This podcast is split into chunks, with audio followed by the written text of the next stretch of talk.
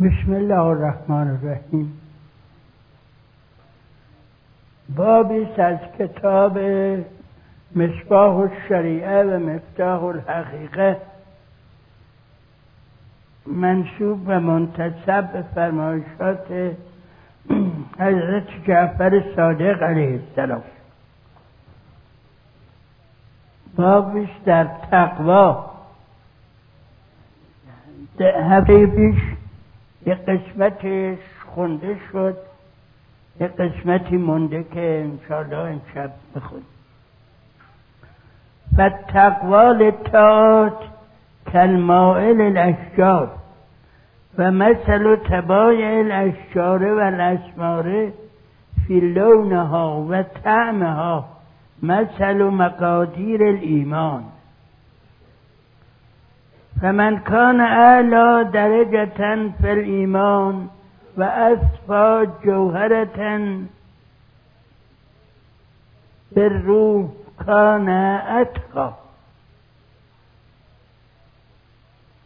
و من کان اتقا کانت عبادته اخلص و اکثر و من کان كذلك کان من الله اقرب.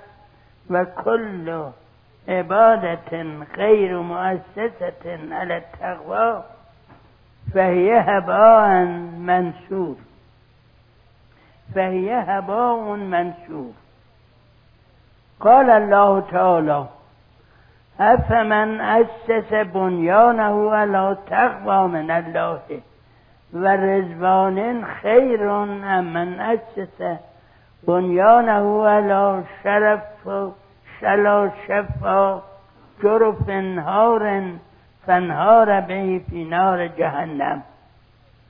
و تفسیر التقوى ترک ما لیس به اخذه بأس حذرا اما به البأس. و او فی الحقیقت طاعتا بلا اسیان و او فی الحقیقت طاعتون بلا اسیان و ذکر بلا نسیان. و علم بلا جهل مقبول غیر مردود.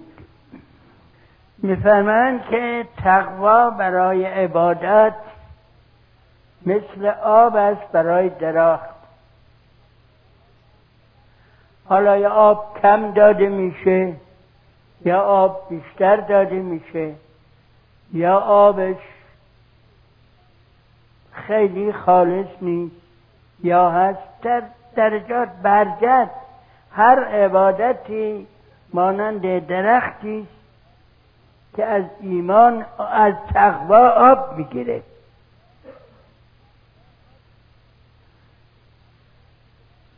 همینجور که گفتیم درخت ها و میوه های اونها از لحاظ رنگ و طعم فرق می‌کنن بعضی میوه ها خیلی مطبوع طبع همگان هست. بعضی ها اینجور نیست کمتر مطبوع طبع.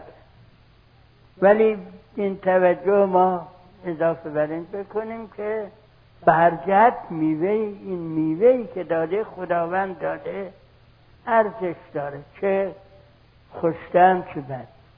مثل این مثل اندازه ایمانه.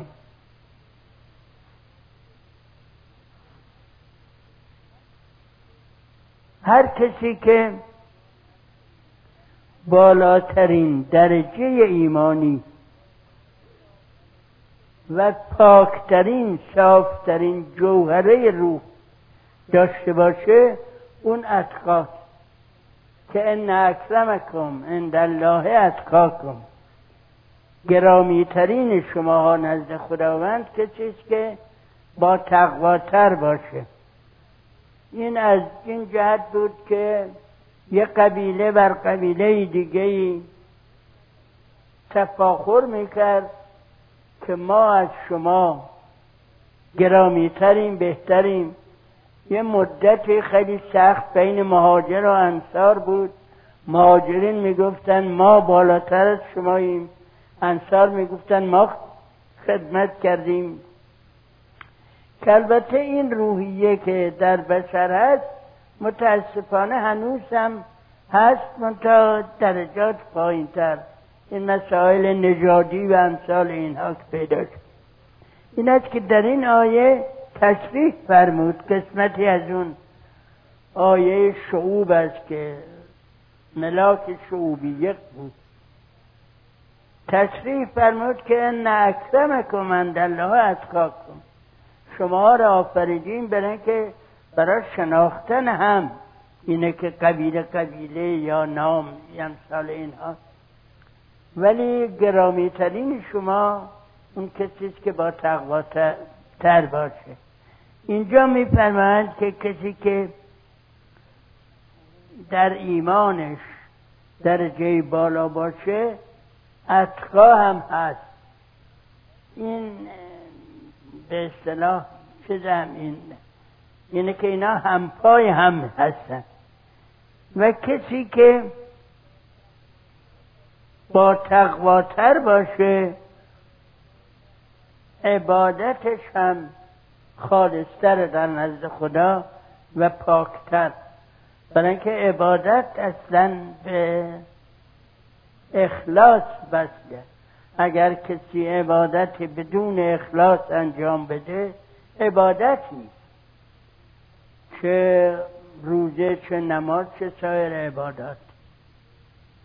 و کسی که اینجوری باشه یعنی اتقا باشه نزدیکتر است به خدا. بنابراین کسی که عبادت می‌کنه اگر عبادتش هیچ جنبه خلوصی نداشته باشه فقط برای ریا یا برای مسائل دیگه انجام بده این عبادت اصلا مورد نظر خدا نیست. فهیه هبان منصورا باید میبردش ولی به هر اندازه مختصری هم که اخلاص داشته باشه البته به همون اندازه نزد خدا ارزش داره. به این طریق می‌بینیم عبادتی که چون تقوا و اخلاص همگام میرن جلو عبادتی که از آدم بی تقوا باشه ارزش نداره.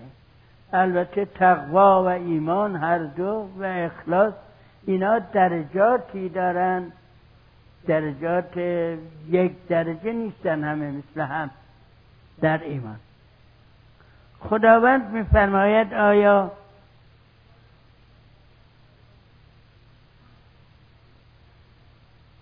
اون مبنایی بنایی که بر تقوای الهی گذاشته شده بهتر نیست از اون بنایی که مثل لب پرتگاه هست و پرت میشه تو جهنم. این سال خیلی از مطالب به صورت سوال مطرح میشه. این سوال جوابش به اندازه واضحه که محتاج به جوابش نیست. این سوال بکنیم و توجه کنیم به خودش. مسلما این بهتره. این آیه هم در مورد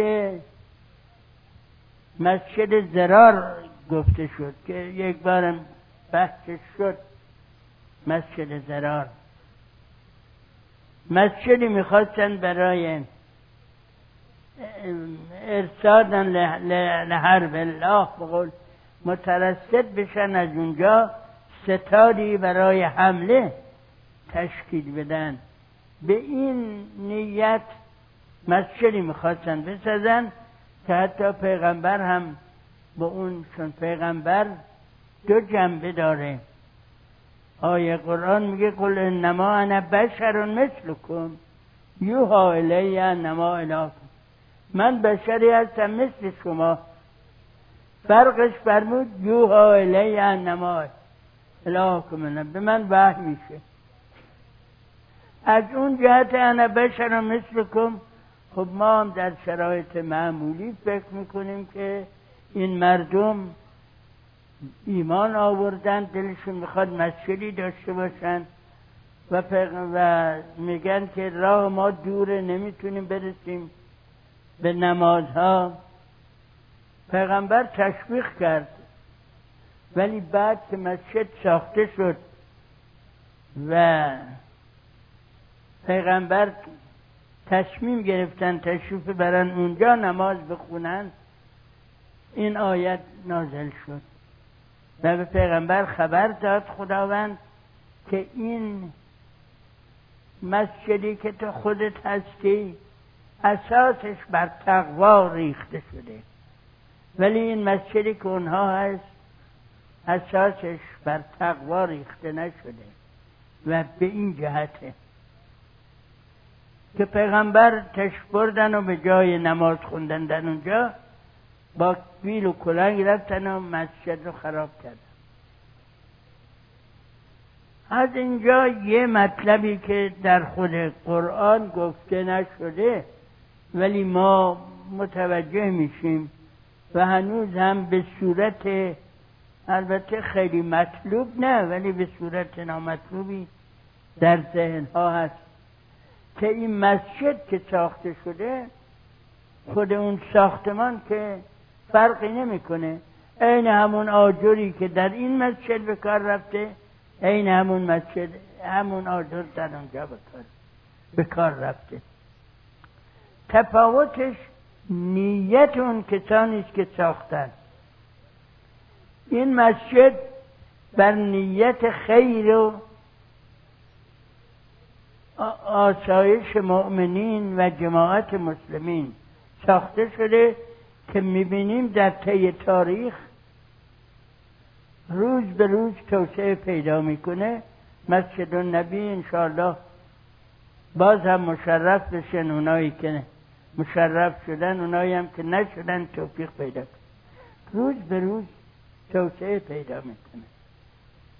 این در واقع نیت اون بزرگوار و شاگردان اون بزرگوار که در اونجا بودند در خود بنا هم مجسمه.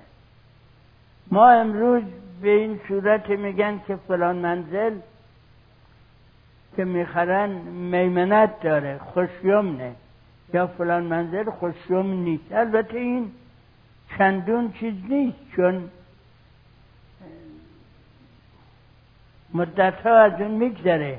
اگر مشمول این باشه علا چه بنیان او علا شرف شفا حرف نارن باشه مسلما همون اول خراب میشه. ولی منظور این فکر که الان در ذهن ما هست یه مقداری از این آیه انهام گرفته که تا حدی خب ما می‌بینیم صحیحه.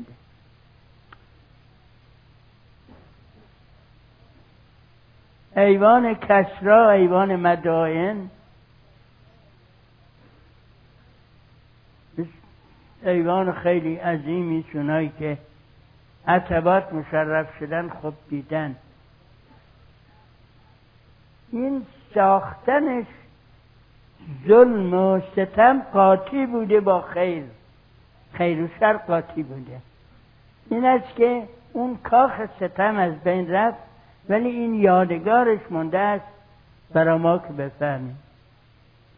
خاقانی قصیده مفصلی داره به نام ایوان مدائن که ما حتی در دبیرستان می‌گفتن حفظ کرده بودیم. بسیار قصیده جالبی. میگه ها دل عبرت بین از دیده نظر کن هون حیوان مداین را آینه عبرت دان. یک رهت ره دجله منزل به مدائن کن و از دیده دوم دجله بر خاک مدائن کن. وقت میگه که این کاخ میگه که ما بارگه دادیم. این رفت ستم بر ما. بر کاخ ستمکاران تا خود شده صد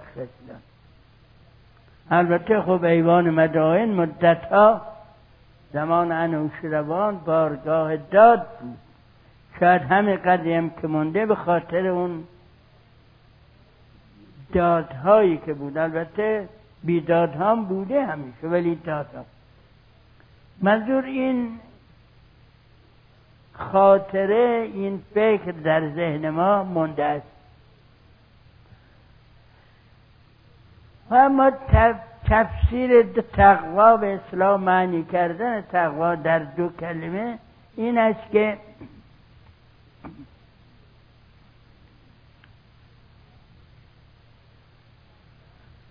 در حقیقت تقوا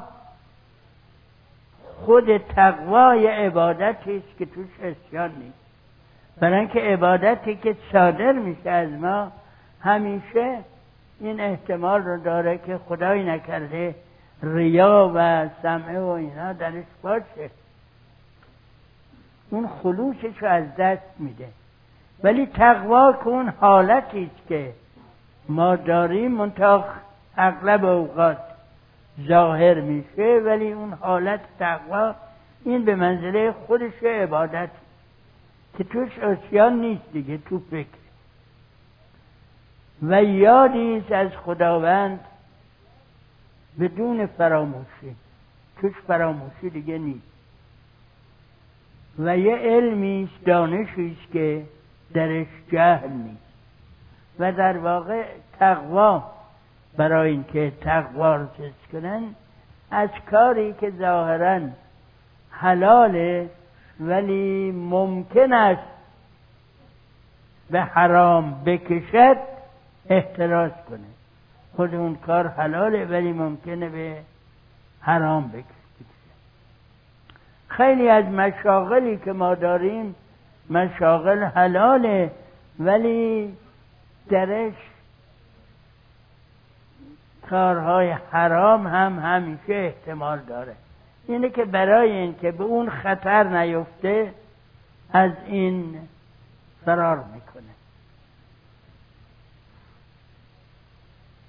که خب مثال ها زیاد میشه زد در مورد. انشاءالله برای بعد